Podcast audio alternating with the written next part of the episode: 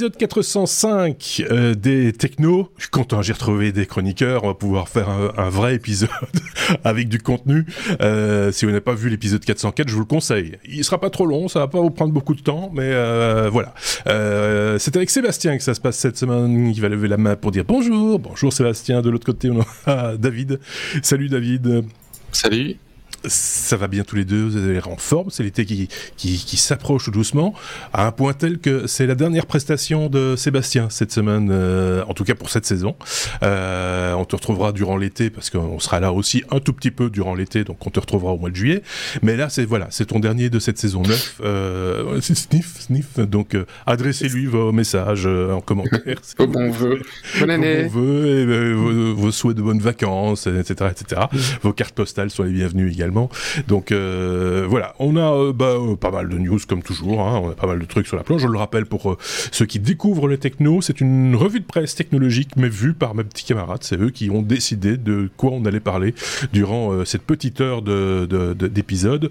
C'est eux qui font cette sélection que nous vous présentons sous forme d'abécédaire, comme ça on se casse pas la tête, c'est dans un sens, voilà, deux fois on triche. Bon, mais voilà, mais au moins comme ça, pour nous c'est plus simple, tout simplement. Voilà.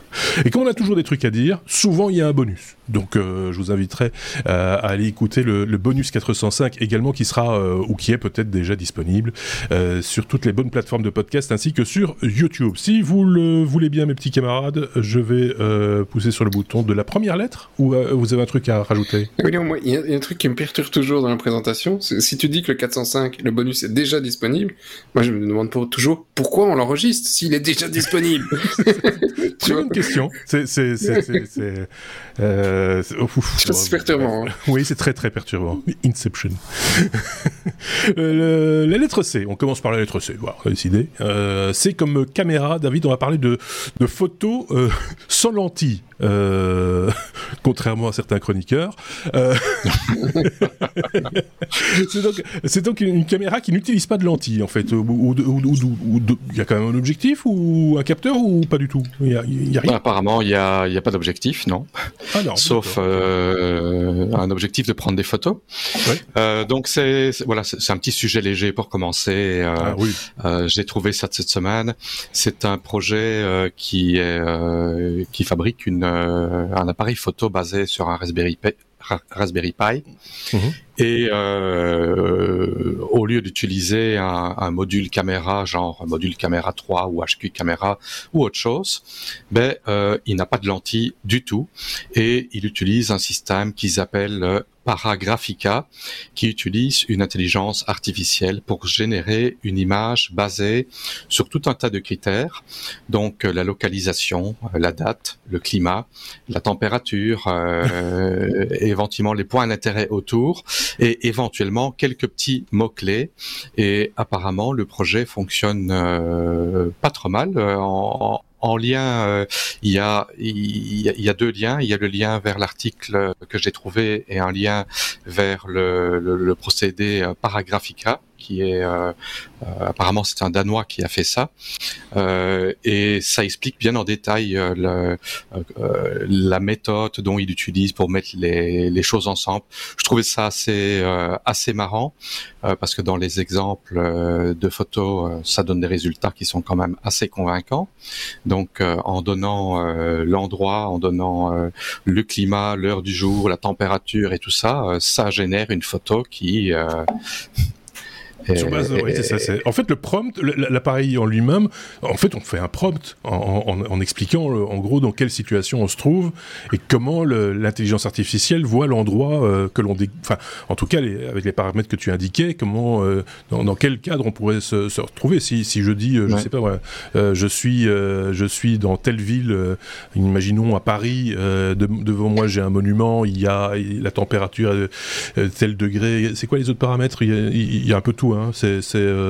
Il y a l'adresse, il y a la localisation, donc il va aller chercher le climat. Ouais. Il va aller pomper des images là où il peut, c'est-à-dire Google Maps, en gros. Bon, j'imagine.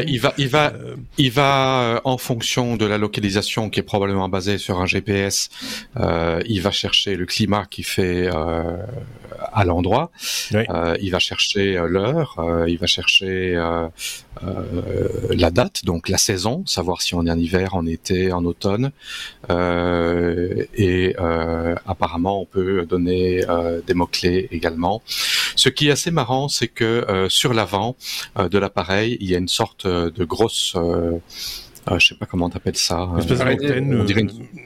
Ouais, non, c'est entre une antenne et une... pas une fleur, ça me fait penser plutôt à un truc de monstre marin. Vu la couleur. Oui, enfin, c'est un truc un peu bizarre. Oui, c'est comme une antenne, mais ronde et avec voilà.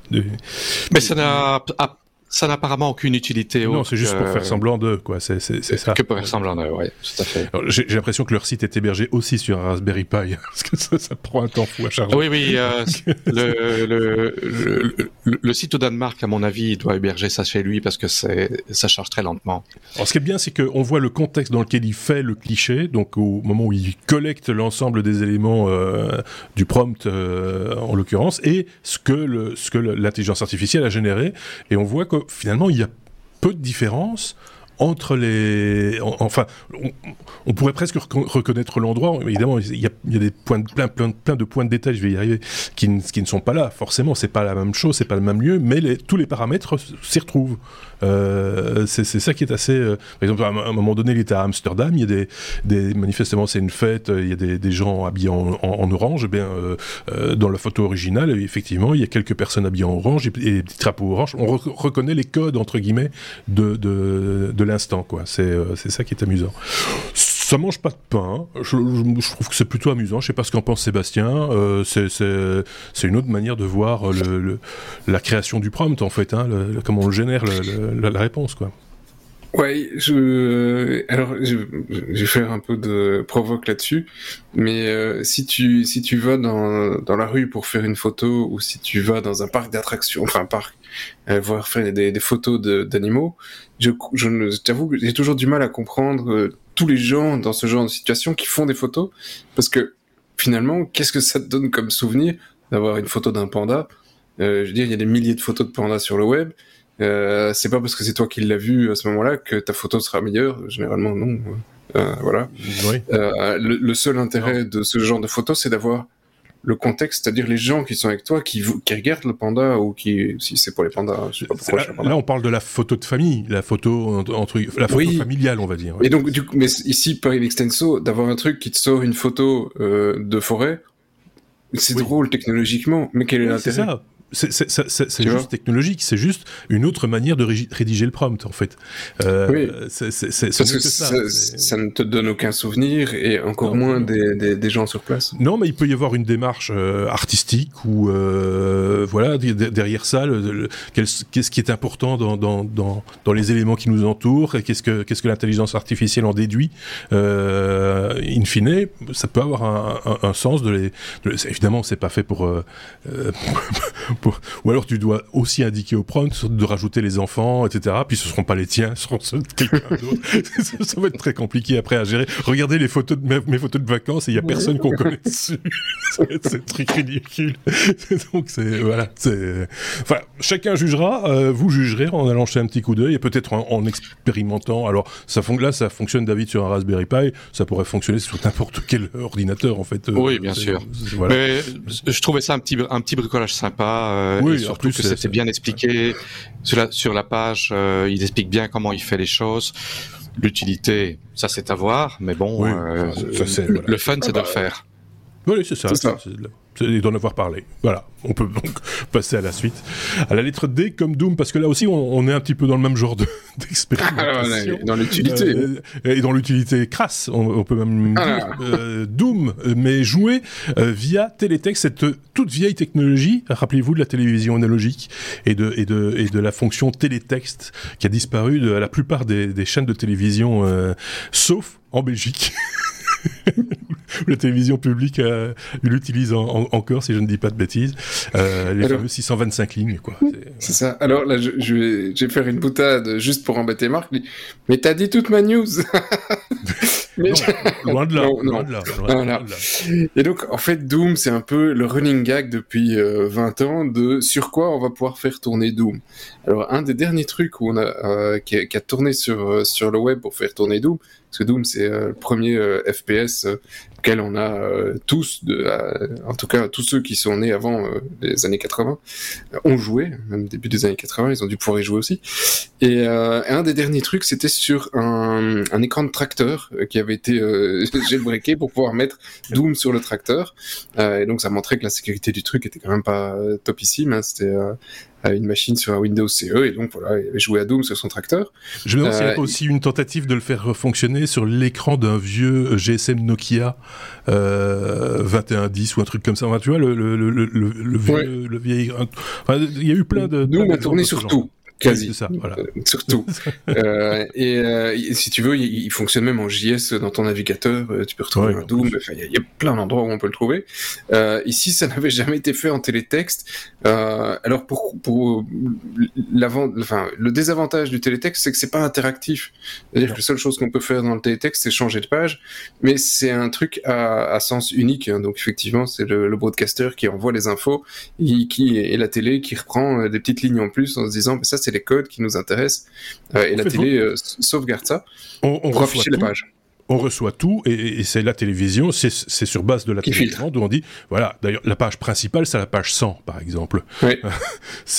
Et donc, 100, c'était la page avec le menu, et il indiquait tous les numéros des autres pages, mais qu'on les recevait tous, c'était juste un filtre, en fait. Hein, et tu y retrouvais, en général, le programme, parfois quelques infos pour des concours, et l'horoscope, et le seul truc réellement utile, le sous-titre. Oui. Parce que comme ça, effectivement, tu pouvais suivre, et certains films ou certaines séries profitaient du sous-titre comme ça, quand à l'époque on ne le mettait pas pour tout le monde parce qu'on voulait pas emmerder tout le monde. Et donc on l'utilise encore hein, pour le sous-titre, juste pour entre parenthèses, on l'utilise encore pour le sous-titre à l'heure actuelle, en particulier sur les programmes en direct. Pas qu'en Belgique, je pense que c'est encore utilisé dans d'autres pays également. Et de mémoire, il me semble qu'on l'a aussi utilisé sur les premiers DVD pour justement rajouter le sous-titre, mais sans le brûler dans l'image, c'est-à-dire en l'ayant en surcouche entre guillemets de l'image. Et il y avait un petit protocole qui rajoutait aussi le sous-titre. Sauf erreur de ma part, c'est plutôt un truc analogique. Et donc, voilà. Donc, c'est quand même un peu la fin, parce qu'en Belgique, la télé analogique, dans certaines régions, on a coupé la prise. En tout cas, chez certains opérateurs. Je pense qu'il est émulé, il y a un truc bizarre. Peu importe. Et donc, la résolution de ce truc n'est pas génialissime. Hein. En gros, on a 39 x 2, ils ont 78 pixels dispo. Et un Doom, c'est sur du 320 x 200, c'était historiquement. Et donc ici, ils sont obligés de refaire des blocs de pixels pour arriver à quelque chose de visible. Et en fait, il ne joue pas sur le télétexte, il joue sur une machine à côté, et le son vient d'une autre machine, mais il transmet l'image rendue en télétexte. Donc, effectivement, là, il y a un peu de triche. Avec combien de secondes de latence ? Je pense que ça doit être assez temps réel sur le truc. Parce qu'au priori, tu dois pouvoir envoyer, c'est toujours la même page que tu envoies, c'est la 100. C'est ça. Ici, sur ce rendu, donc ça devrait être assez... voilà. N'espère pas non plus... gagner avec ça. Alors, on distingue quand même à quoi ça ressemble. On a encore les infos sur la barre de vie, mais après les couleurs, c'est pas non plus. Ça n'a pas énormément, et puis ça. C'est un peu limité, quoi. Ce qu'il faut savoir aussi, c'est que la vidéo qu'on nous montre de démonstration, ça, comme on dit, ça flique un peu parce que la caméra est pas synchronisée avec la fréquence de l'image, ce qui fait que on a du balayage, et ça, voilà, c'est assez désagréable à regarder, mais voilà, c'est pour comprendre comment ça se met en place, quoi. Mais c'est très très moche. Ça me fait un petit peu penser au plugin qui fait la conversion vidéo vers du ASCII art en temps réel. C'est exactement ça. C'est VLC qui a ça, non ? Ouais. C'est possible, oui, mais ici, le principe, quand on crée une page télétexte, c'était ça, hein, c'était, il fallait recréer avec des gros pixels et des caractères. Des codes en scie. Oui, c'est ça, d'arriver à voir. On avait des différents types de caractères avec des demi pleins, des quarts de pleins, des lignes, etc. pour arriver à construire une image qui tienne debout, quoi. C'est, voilà. Mais ici, effectivement, ouais, c'est ce qu'ils sont amusés à faire, hein. Mais c'est purement technologique, ça sert absolument à rien. Si c'est amusé, pendant ce temps-là, le mec a certainement appris comment fonctionnait le télétexte. Ça sert à rien, mais c'est drôle, c'est drôle. Voilà, c'est une manière de passer de l'information, même si pas énormément. Donc la prochaine fois, on aura Doom sur quoi? C'était quoi, la technologie de départ, parce qu'on l'a appelé télétexte par la suite, mais c'était Ceefax, je pense. C'était les Anglais qui avaient mis ça au point. Tout à fait. C'est dans l'article, si vous les allez voir. Ça vient de Surgista. D'accord, ça, vous allez apprendre des trucs qui vous serviront à rien, mais vous aurez un petit bout d'histoire à raconter en société. Tiens, tu vas sur le coin d'une table, j'ai vu fonctionner. Ça date de 1974 et c'était la BBC. Certains de nos auditeurs n'étaient pas nés. C'était Ceefax. David et moi non plus, tu sais, on n'était pas nés. Si, moi oui. Oui. Voilà. On ne va pas s'enfanter non plus. Hein. Bon, allez, on passe à la suite.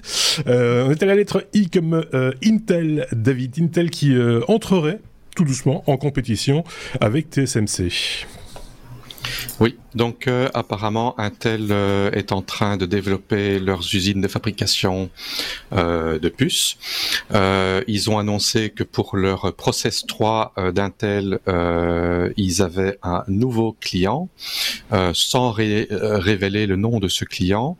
Mais apparemment, le CEO de Nvidia, Huang, aurait annoncé que les premières puces sorties des chaînes de production d'Intel sont de bonne qualité. Donc Intel pourrait en quelque sorte profiter de ce qui porte un peu Nvidia dans les airs pour l'instant, parce que la semaine dernière a été assez intéressante pour Nvidia. Leurs actions ont pris pas mal de pourcents, pas mal d'autres sociétés dans la foulée, mais pas Intel. Mais apparemment, si Intel se met à fabriquer des puces pour Nvidia, ça pourrait leur faire profiter de cette également. Nvidia portée par l'intelligence artificielle, hein, à l'heure actuelle.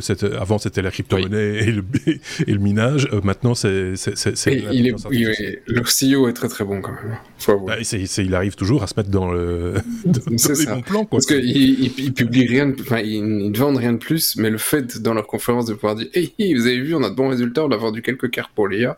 Ils ont pris l'action a pris 25% en une heure. Il faut le reconnaître, ils ont un bon produit aussi, ça aide. Il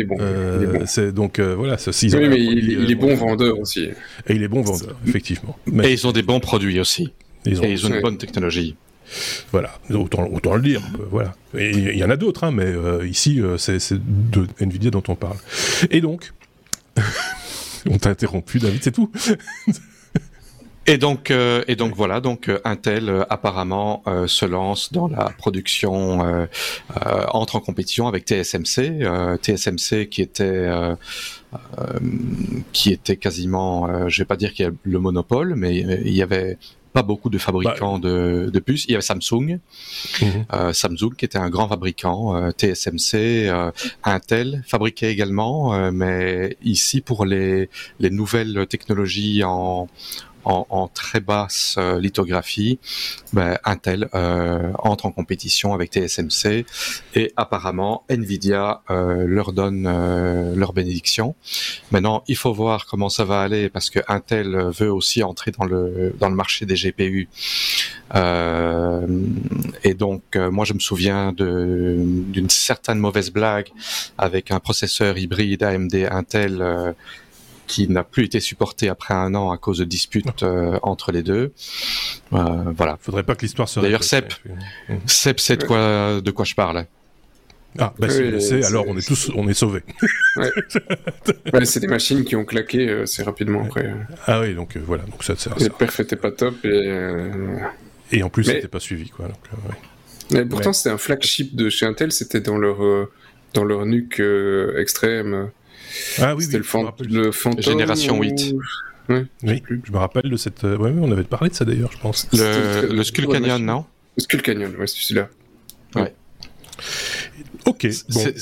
Bon, pour rappeler, pour les auditeurs qui ne savent pas de quoi on parle, c'était un processeur Intel Génération 8 qui avait un GPU AMD qui était sur la même puce, avec un bus HBM2 et avec de la mémoire bus HBM2. Et donc, c'était un partenariat entre Intel et AMD. Ça avait l'air très sympa sur papier, parce que voir deux compétiteurs qui unissaient leurs forces pour générer quelque chose. Seulement, il y avait un contrat de support de 3 ans pour les drivers et pour les clients. Et après 1 an, ils ont dit, AMD a dit, les drivers, vous voyez chez Intel. Intel dit, vous voyez chez AMD. Il n'y a plus de support de drivers, ça a tué les performances. On a connu une machine qui est morte. J'en ai une qui est toujours vivante, plus ou moins.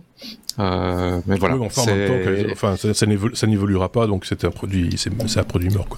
C'est pour dire, il faut se méfier des partenariats entre compétiteurs, voir comment ça va aller, quoi. Ouais, et comment la sauce peut prendre. On a fait le tour de cette news. Oui, hein, je pense. J'ai juste noté un truc, c'est que quand je lance David, par exemple, je lui dis Raspberry Pi, il me reprend en disant Raspberry Pi, et quand je le lance en disant Intel, il me reprend en disant Intel.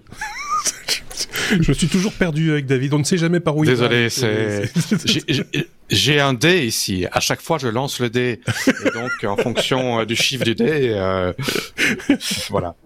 Garde ton dé en main, on reparle d'Nvidia dans peu de temps. Mais d'abord, on parle de Microsoft à la lettre M, Sébastien, pour parler de Microsoft qui pourrait peut-être booter à partir du cloud.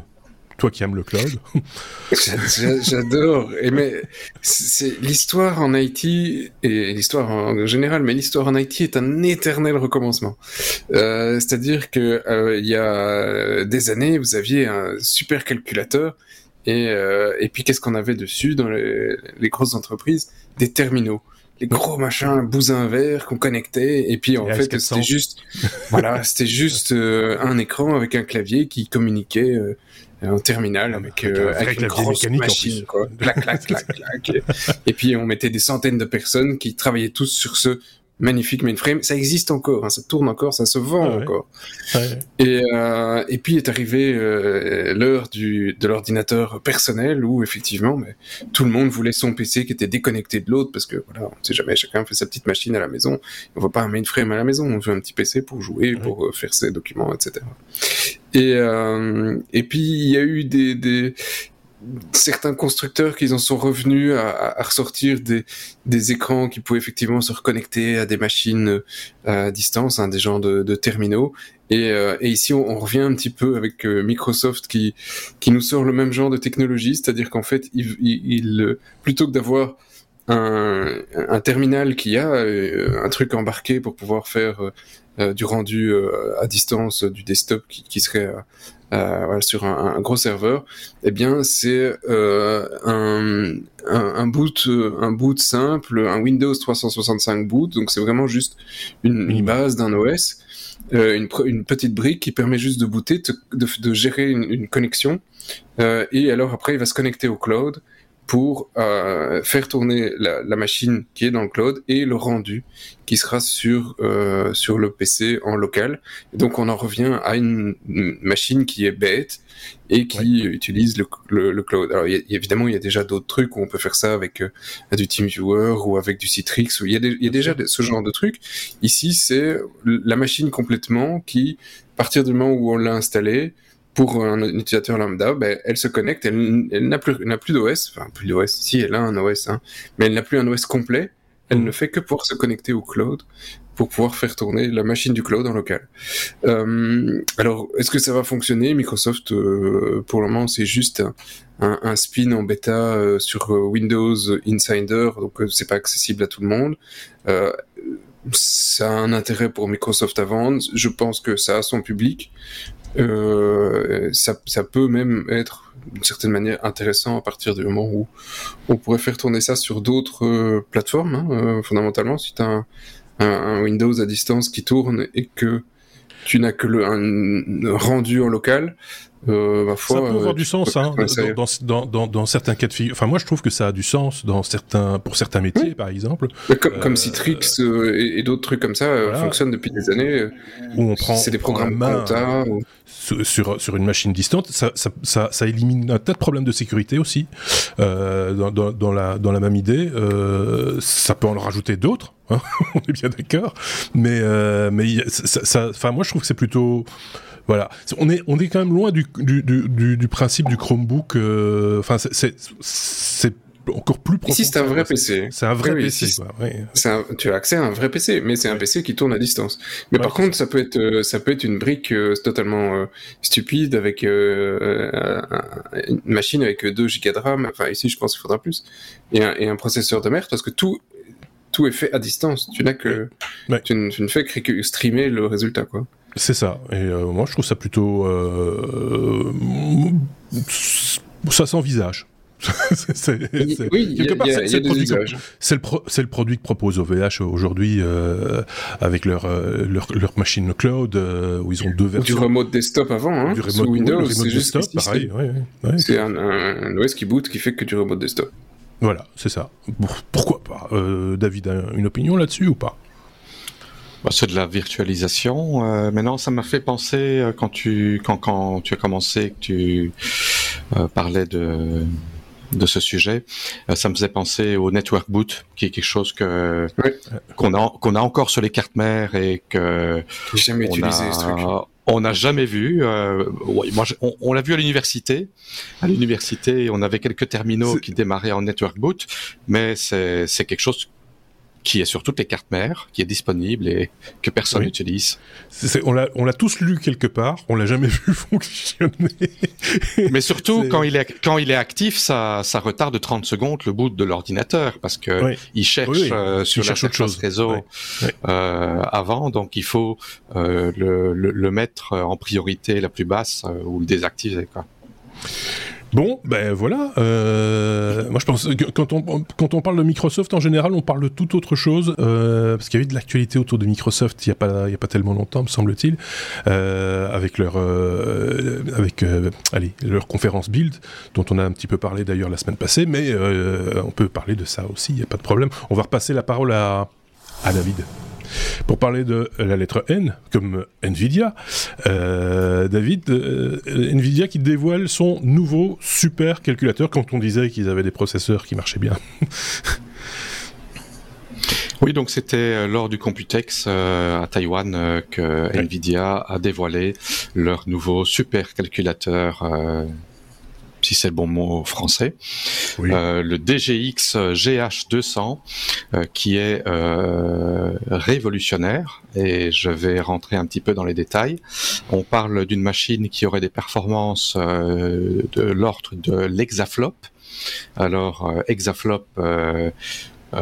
on a millions, c'est 10 exposants 6, milliards 10 exposants 9, trillions 10 exposants 12, puis on a les pétas, les téras et les hexas, on monte à 10 exposants 18, je pense, quelque chose comme ça.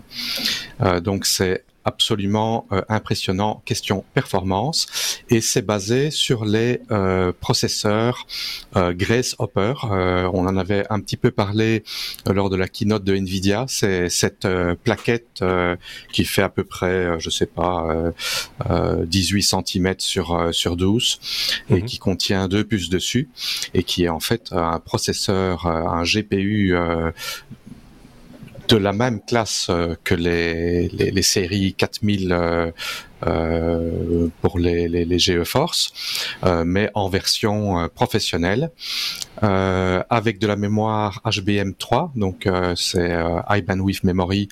Je parlais juste avant du partenariat Intel AMD avec HBM2, mais c'est une technologie avec plus grande bande passante de mémoire. Ils ont un processeur avec 72 cores ARM pour chaque plaquette. la mémoire, donc on a de la mémoire HBM3, désolé, et on a de la mémoire également des RAM liées au CPU, mais le GPU et le CPU peuvent utiliser la mémoire de manière tout à fait transparente l'un par rapport à l'autre.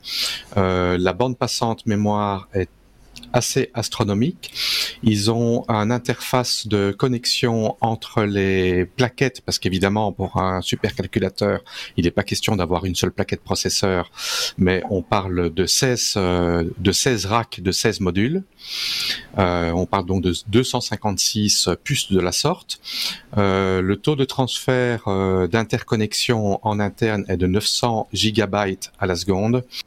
On parle de 144 terabytes de mémoire qui sont disponibles aussi bien pour les GPU que pour les CPU. Apparemment, c'est absolument un monstre, cet ordinateur. Microsoft en a déjà commandé un, Google également et Meta également, et Nvidia se fabrique, lui, un ordinateur qui est composé de 4 systèmes complets, donc système hexaflop. Ça va. Nvidia a donné un, comment dire, ils ont fait un commentaire en disant vos modèles de langage de haute taille, plutôt que de payer $10 millions pour l'entraîner, nous, avec notre matériel, vous pouvez le faire pour $50 000 ou $40 000 ou $50 000, quelque chose comme ça, parce que en plus de ça, c'est nettement plus efficace. On parle de 1 kW de consommation par puce. 1 kW, ça peut sembler beaucoup, mais 256 kW pour un super ordinateur de cette puissance-là, ce n'est pas si énorme que ça. Donc voilà, c'est assez impressionnant. On en avait parlé déjà lors de la keynote. Les puces sont en production et tout le matériel est en production de masse. Donc c'est la réalité. Seb, pour faire tourner Doom en 320 x 200, nickel. Ça a l'air d'être des machines qui sont, je sais pas si c'est des 3 ou des 4 rues, mais parce que après David explique la puissance de ce truc, et alors on s'imagine pas forcément la taille de la machine, et la taille est finalement très petite, hein, pour un serveur. C'est un serveur. Oui, c'est ça. J'ai l'impression que c'est... serveur. Alors, on le voit pas en entier. Je pense que c'est plutôt du 5U, moi, je pense. Mais ah non, ça n'a pas l'air si haut que ça. Il comparait à la génération précédente qui était basée sur les H100, et eux, c'était des racks 8U qui étaient dedans. Mais je n'ai pas vu l'information pour le nouveau. Moi, j'hésite. Si sur les photos, ça n'a pas l'air si haut que ça. Mais même 8U pour cette puissance. Donc, un U, pour ceux qui ne connaissent pas les serveurs, c'est en gros plus ou moins la taille d'une boîte à pizza. Oui, c'est 4 cm, voilà, 3 cm des chics, ouais. Ouais. Voilà. Ouais. Et en largeur, c'est un petit peu plus large qu'une boîte à pizza. Et donc, 4 U, c'est 4 boîtes de pizza l'une sur l'autre. C'est 19 pouces de large. 19 pour rentrer dans le standard, c'est 19 pouces. Et donc, une unité, effectivement, c'est grosso modo un peu plus de 3 cm, un peu moins de 4 cm. Enfin, ouais. Mais effectivement, il faut voir aussi s'il faut laisser un blank ou deux entre chaque unité pour un peu ventiler le truc, le laisser après. Ah oui, 256 kW. Oui, c'est ça. Ça doit quand même un peu... Il faut l'alimenter, il faut le refroidir. Voilà, c'est ça. Donc, à mon avis, tu peux... vas pas pouvoir t'as un mec à côté qui met des glaçons dessus toute la journée. Oui, ce que je veux dire, c'est que tu vas pas pouvoir les empiler dans un rack en disant bah, je prends la moitié d'un rack et j'ai une machine de super compète. Elle va pas apprécier, quoi. Je n'ose pas imaginer non plus le bruit de ce truc. En plus, ça doit être parce qu'on en a quelques-unes, et David connaît le bruit aussi. Pour moi, en data center, je compare ça plutôt à tu passes quand on va y passer une heure à côté d'un réacteur d'avion allumé. Oui, c'est ça. Et donc c'est assez bruyant. Mais oui. Déjà, rien qu'une machine, toute seule, quand on la monte, ça s'entend dans un bureau à 30 mètres. Quoi, hein. C'est aussi là, dû au fait que la taille n'étant pas très très grande, les ouïes... Il faut faire tourner les ventilateurs super vite. Les ventilateurs tournent super vite, et il y a de tout petits trous en plus, donc du coup, ça siffle beaucoup plus rapidement.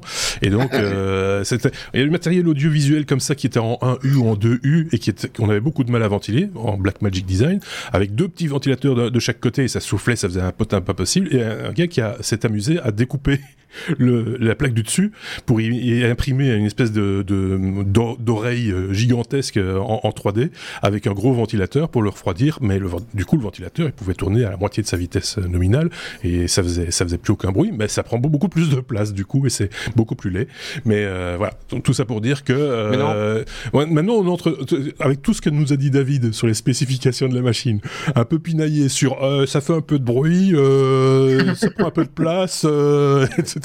Moi, j'aime pas les lettres vertes, pour ils m'en mettent des rouges. Enfin, tu vois, c'est un peu, c'est un peu compliqué. Moi, je préfère des bleus. C'est ça, quoi. Donc,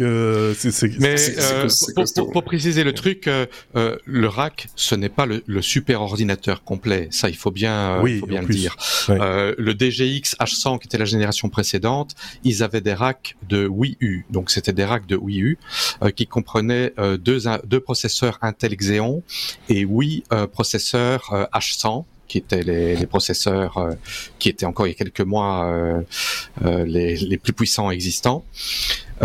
Ici, on parle quand même d'un cluster qui est de 24 racks. On parle de 16 x 16, 16 nœuds, 16 racks, probablement qu'il y a 8 racks de management en plus. Je n'ai pas les informations exactes, mais on ne parle pas que d'un boîtier de 4U. Ben, sur leurs photos, c'est pas si évident parce que quand ils te montrent certains de leurs U, tu vois qu'ils y enfichent toute une série de cartes, donc t'as l'impression quand même qu'une carte fait la hauteur de 3 ou 4 U max et qu'ils les alignent comme si c'était des cartes PCI Express. C'est ça. Et apparemment, ils peuvent en mettre 16 dans une machine. Et le supercalculateur en fait 256 en total, donc 16 fois ce système-là. Okay. Et probablement qu'il y a quelques racks supplémentaires de gestion, parce que lors du Computex, il y avait, je pense que c'est Gigabyte qui a présenté un ordinateur qui était basé justement sur un GH200 de Nvidia, et ça ressemblait à un rack 4U, et je sais plus combien il y en avait dedans, mais il n'y en avait pas plus que 8. Alors, je ne sais pas si c'est une image d'illustration que j'ai retrouvée sur un site qui parle de cette news, mais ça prend effectivement un peu plus de place au total que juste un rack dans une salle blanche, donc c'est un peu plus volumineux que ça. Mais... À mon avis, les photos ne sont que pour documenter parce que ils n'ont pas été encore construits. Je pense que c'est même des A100 en fait, parce que c'est chaque fois des modules de 8 unités. Enfin bref, ne perdons pas de temps avec ça. Vous irez vous renseigner de votre côté. On vous met les liens évidemment vers ces différentes news et vous irez jeter un petit coup d'œil. C'est une grosse bébête. On va pas tous les payer demain. Ça c'est très clair. Et même pour déconner, je pense que à la location, si vous voulez faire tourner Doom dessus, vous n'allez pas jouer très très longtemps. Doom et Crisis. Voilà, c'est juste pour la blague, quoi. C'est voilà.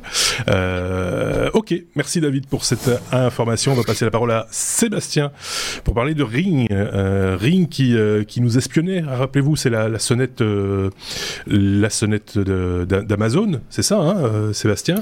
On a des nouvelles. C'est une gamme. Oui, c'est une gamme. C'est les sonnettes. Et ils avaient aussi des caméras intérieures.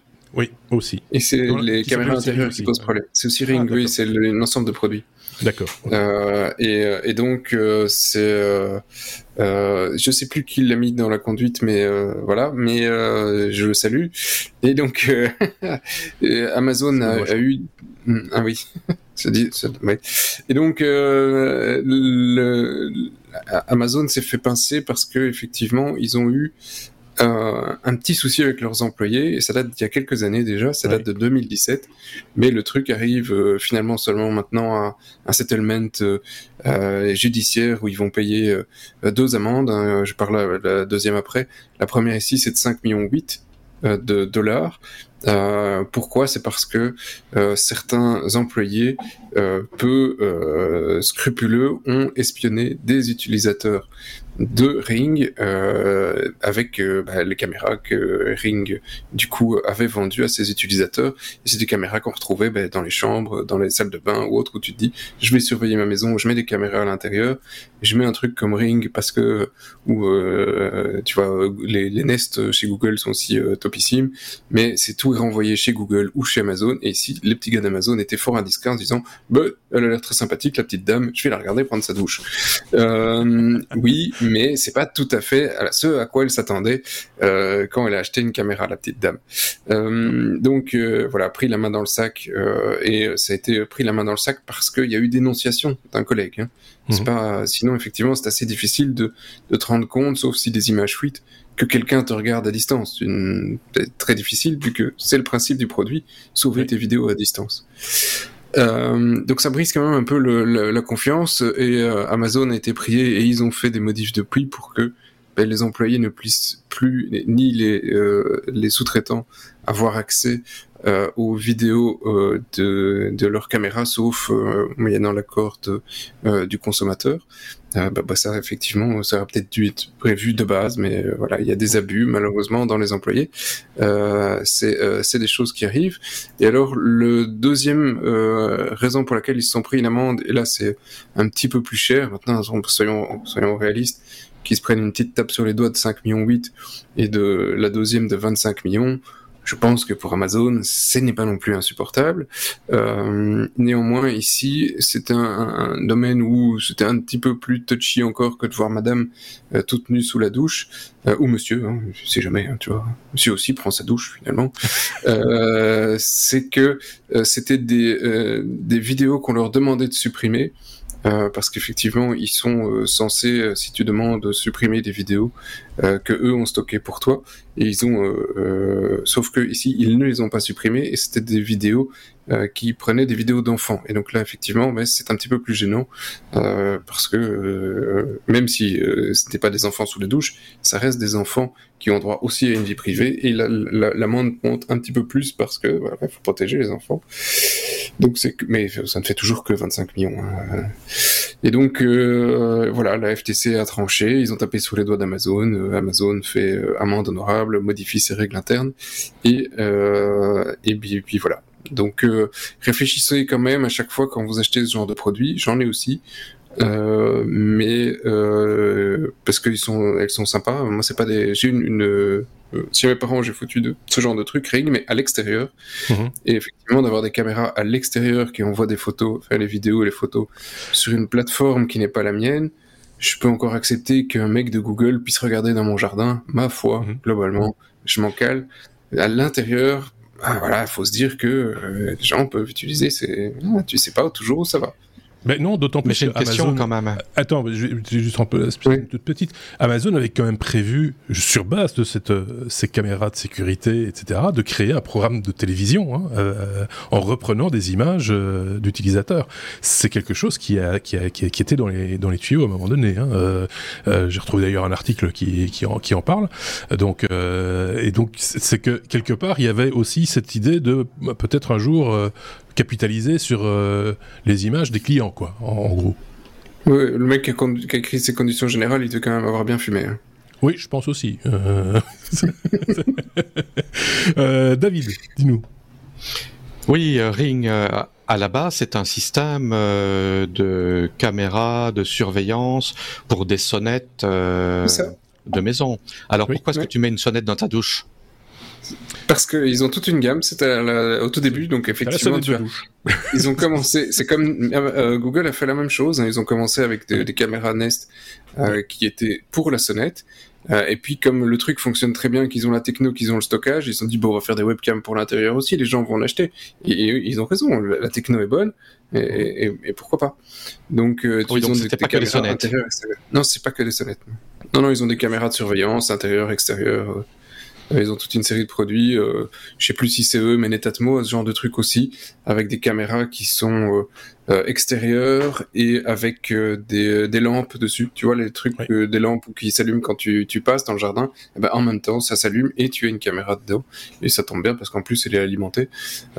Donc, ce genre de produit, effectivement, la plupart des marques le font parce que c'est, voilà, ça se vend bien, hein. Anecdote de vieux con, si vous voulez, par rapport à ce type de produit, caméra connectée, avec archivage des images dans le cloud ou en local, etc. J'ai eu un jour une caméra, je ne saurais plus vous dire la marque, à tester, et qu'on se passait de journaliste en journaliste.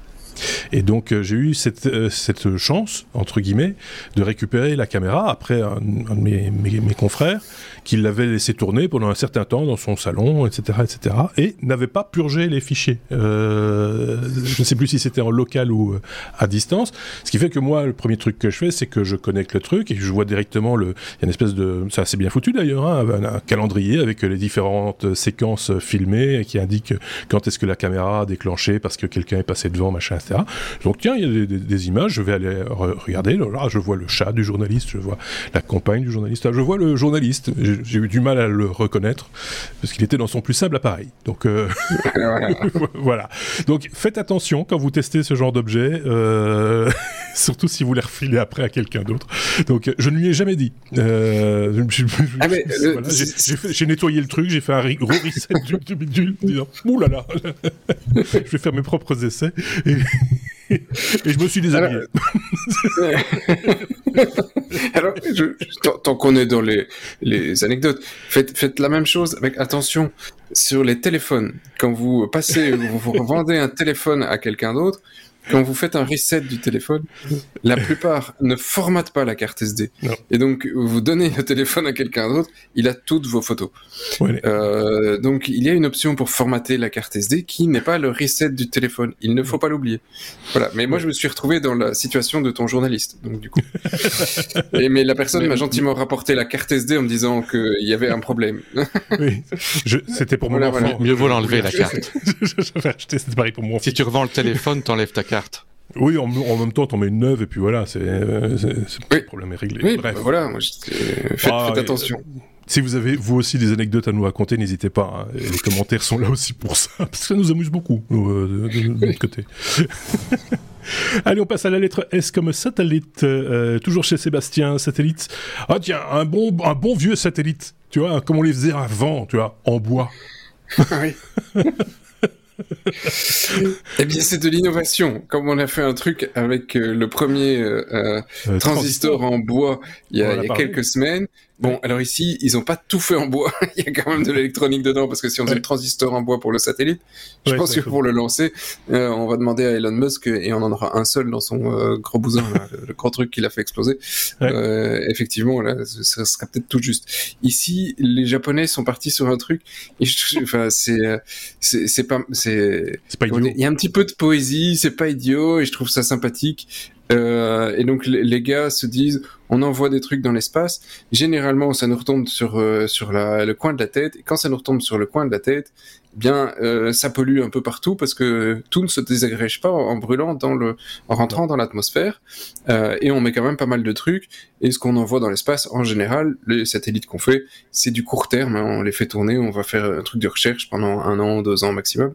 Puis après, le truc, de toute façon, il retombe, hein. Il a plus de carburant, il retombe dans l'atmosphère. Et donc, ils ont envoyé plusieurs essences de bois dans la station spatiale.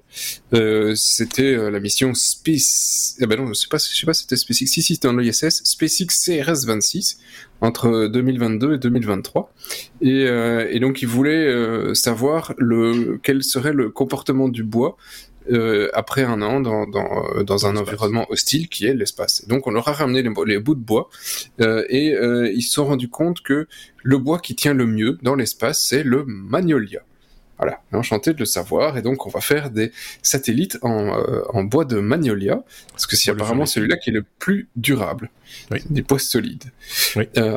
Et donc voilà, en gros ça va être une grosse caisse en magnolia dans laquelle on va mettre l'électronique, mais beaucoup moins évidemment du coup que d'électronique que... Enfin, beaucoup moins de métaux et compagnie que dans les satellites traditionnels, et ils estiment que quand ça va rentrer dans l'atmosphère, il n'y aura quasi plus aucun déchet qui arrivera sur Terre. Le truc va brûler dans son entièreté. Ils vont en lancer un premier l'année prochaine pour tester. Il y a d'autres avantages du bois, hein. Ils disent effectivement c'est écolo, c'est joli, c'est poétique, c'est tout ce qu'on veut. Ça dépend comment il est verni. Voilà. Légèrement séduisé. Écoute, hein, on ne sait jamais. Mais en plus, c'est que comme il n'est pas en métal, il dit pour les ondes, c'est beaucoup plus facile parce qu'on ne sera pas emmerdé, ça va laisser passer tout ce qu'on a besoin. Donc, c'est une contrainte en moins également. Et donc, ils disent il n'y a que du bien à envoyer du bois dans l'espace. Après, vu l'augmentation du prix du bois, peut-être que c'est pas économiquement une... oui, c'est peut-être pas une bonne idée. Et puis, les Magnolia, c'est quand même pas très gros comme arbre. C'est des arbres assez fins, il en faut déjà beaucoup. Ouais, il en faut, oui, c'est pas... Oui, j'imagine qu'il faut les... Ouais, mais le satellite, c'est tout petit, c'est des cubes de quoi... Oui, c'est ça. 10, enfin, c'est les... Pour les satellites, si c'est des mini-satellites, oui, c'est des petits cubes de 15 cm sur 15 cm, grosso modo, hein, c'est ça. Et ça résiste bien aux impacts de poussière, les micro-météorites, etc. Bah, a priori, ils ont fait le test, donc ils ont, voilà. Ça a l'air, effectivement. Ils disent que ils l'ont laissé 10 mois. Dans l'espace, il a été ni fissuré, ni écaillé, ni de déformation, ni même de dommages superficiels, alors qu'il a passé 1 an en orbite terrestre basse. Donc a priori, oui, il tient le choc avec le déchet dans l'espace. Pas piquer des verres. Mais par contre, quand il redescend et qu'il brûle, mais il y a quand même toute de l'électronique, il y a quand même les systèmes les antennes et tout ça, qui ne sont pas en bois. Non, mais n'étant plus protégé par quelque chose de plus solide, ça va brûler plus vite. Et voilà, donc c'est pas complètement idiot. Magnolia Forever. Oui. Alors voilà, je trouve quand même que c'est même si c'est pas grand chose parce que tu vois, ce n'est qu'une toute petite partie. Je trouve le geste intéressant. Je trouve qu'il y a une certaine symbolique de la part des Japonais dans le truc et voilà, c'est même si ça changera probablement pas nos vies. Non. C'est intéressant et ça mange pas de pain si effectivement on peut envoyer des satellites en bois. Hein. C'est vrai qu'on a peut-être au niveau industriel cette manie de toujours vouloir faire des trucs. Solide, en métal, en plastique, enfin fabriqué de A à Z par l'être humain, alors que finalement il y a sans doute dans la nature des matériaux qui peuvent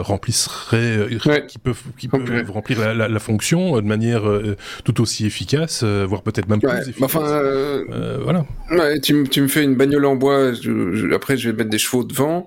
Ou tu me fais un avion en bois, je rentre pas dedans quand même, tu vois. Donc l'humain, un avion en bois,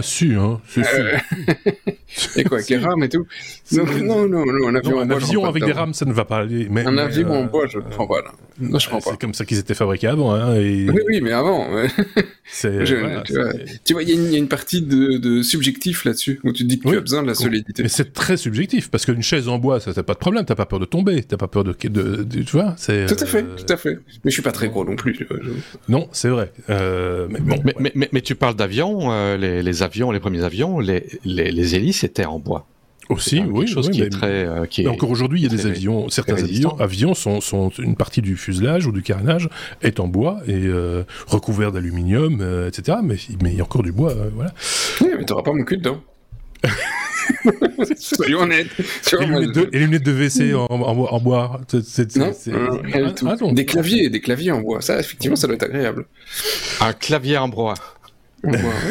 Ça peut être agréable. Ah bah oui, tiens, dans le plus pur style steampunk, quoi, en gros.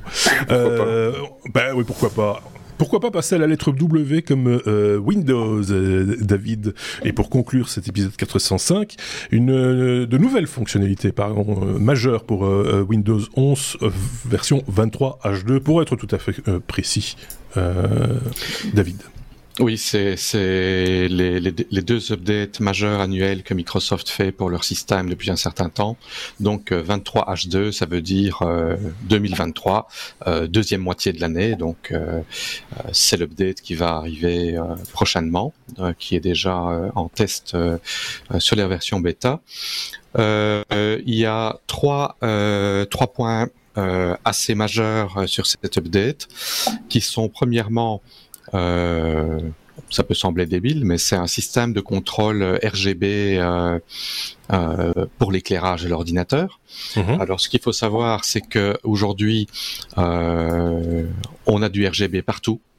On achète un boîtier, il y a des ventilateurs avec RGB, on a des cartes mères avec RGB, les barrettes de RAM ont des éclairages RGB qui ont chacun leur propre système de contrôle, les ventilateurs, le radiateur du CPU, tout ça, ils ont leur propre contrôleur chacun.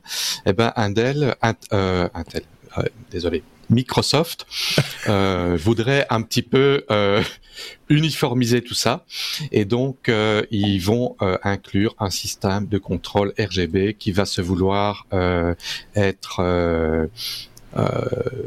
devenir une base collective à tous les périphériques qu'on a autour de nous, ce que je trouve quelque chose de positif, parce que moi ayant monté un ordinateur récemment, ben je me suis retrouvé avec le boîtier avec un contrôleur pour les ventilateurs avec de l'éclairage RGB.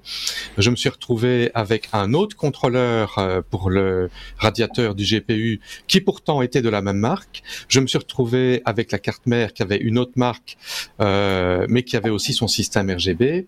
Et en fait, il faut si on a envie de jouer avec cet éclairage là, il faut 3 ou 4 ou 5 softwares, et on rajoute le clavier en plus, et on rajoute la souris, parce que maintenant on a des claviers RGB où chaque touche peut avoir une couleur différente quand on appuie dessus.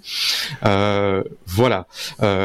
Si ça peut éviter de devoir avoir 50 softwares différents et que tout soit contrôlé à un endroit unique, je trouve ça bien. Je trouve ça une bonne fonctionnalité. Maintenant, il faudra que les fabricants suivent, bien sûr. Alors ça, c'est la première chose. La deuxième chose, c'est l'assistant intelligence artificielle dont on a beaucoup parlé et oui, dont je ne suis pas très convaincu, parce que j'ai été harcelé sur Skype par l'assistant AI de Bing qui m'a dit je suis un assistant et je suis là pour répondre à vos questions, vous pouvez me parler. Je dis écoute, je lui pose une question et alors il me dit ah, vous devez activer votre compte et aller sur tel lien. Je clique, je vais sur le lien, ça me dit que tout est OK, je retourne sur Skype, je repose ma question, il me remet la même chose, vous devez cliquer sur tel lien pour vous inscrire, que j'en ai eu marre, et puis une demi-heure après, il me relance, il me renvoie un message, un long message. Je dis mais je lui réponds en langage naturel, je t'ai rien demandé.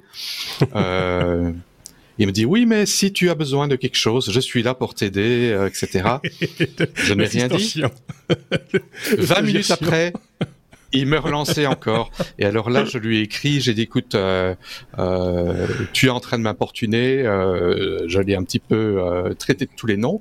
J'ai reçu un message d'excuse et je n'ai plus été importuné après. Ah, c'est pas mal. Donc, il est peut-être un petit peu intelligent quand même, mais il faut s'y reprendre à 3 fois. Mais plus que les vendeurs au téléphone, alors, parce qu'eux, ils rappellent systématiquement. Ah ben, ici, il a rappelé 3 fois. Pour l'instant, il n'appelle pas encore en vocal, mais... Mais ceci étant dit, pour avoir lu 2-3 commentaires de podcasteurs et autres qui ont testé aussi la fonction copilote, il paraît quand même que ça transforme quand même Windows 11, ça donne un regain d'intérêt à Windows de manière générale, à Windows 11 en particulier pour le coup, mais parce que c'est la manière dont c'est intégré manifestement. Alors moi je l'ai pas testé, je ne me fie qu'à ce qu'on me dit pour l'instant. J'ai pas testé non plus. Donc, apparemment, c'est une petite révolution quand même dans l'usage d'un OS tel que celui-là. Je ne sais pas ce qu'en pense Sébastien. Je sais que lui, pour l'instant, il était un peu réfractaire à tout ce qui commence par A et termine par I, ou commence par I et termine par A. Ça dépend un petit peu dans quelle langue on le lit. Mais est-ce que tu as une opinion sur l'intégration même de ce type d'outils à l'intérieur d'un OS ? Est-ce utile, pas utile, intéressant, pas intéressant ? Ouais. Pour qui, pourquoi ? Comment ? Pour générer du texte aujourd'hui, parce que c'est ça qui est l'usage majeur normalement, ça fonctionne super bien. Et effectivement, quasi toutes les apps, même sur le téléphone, commencent à me proposer des trucs. J'avais un client mail qui n'était pas Gmail, qui a pourtant aussi rajouté un truc en disant tiens, t'as vu, je te réponds, et il lit mon mail et il répond à mon mail. Je l'ai essayé j'ai cliqué 2 fois dessus pour voir ce que ça valait. La réponse, effectivement, était tout à fait valable. Mmh. Maintenant, j'espère juste que bientôt, il ne va pas répondre à ma place sans me poser la question. Oui, j'aimerais quand même regarder ce qu'il envoie, oui.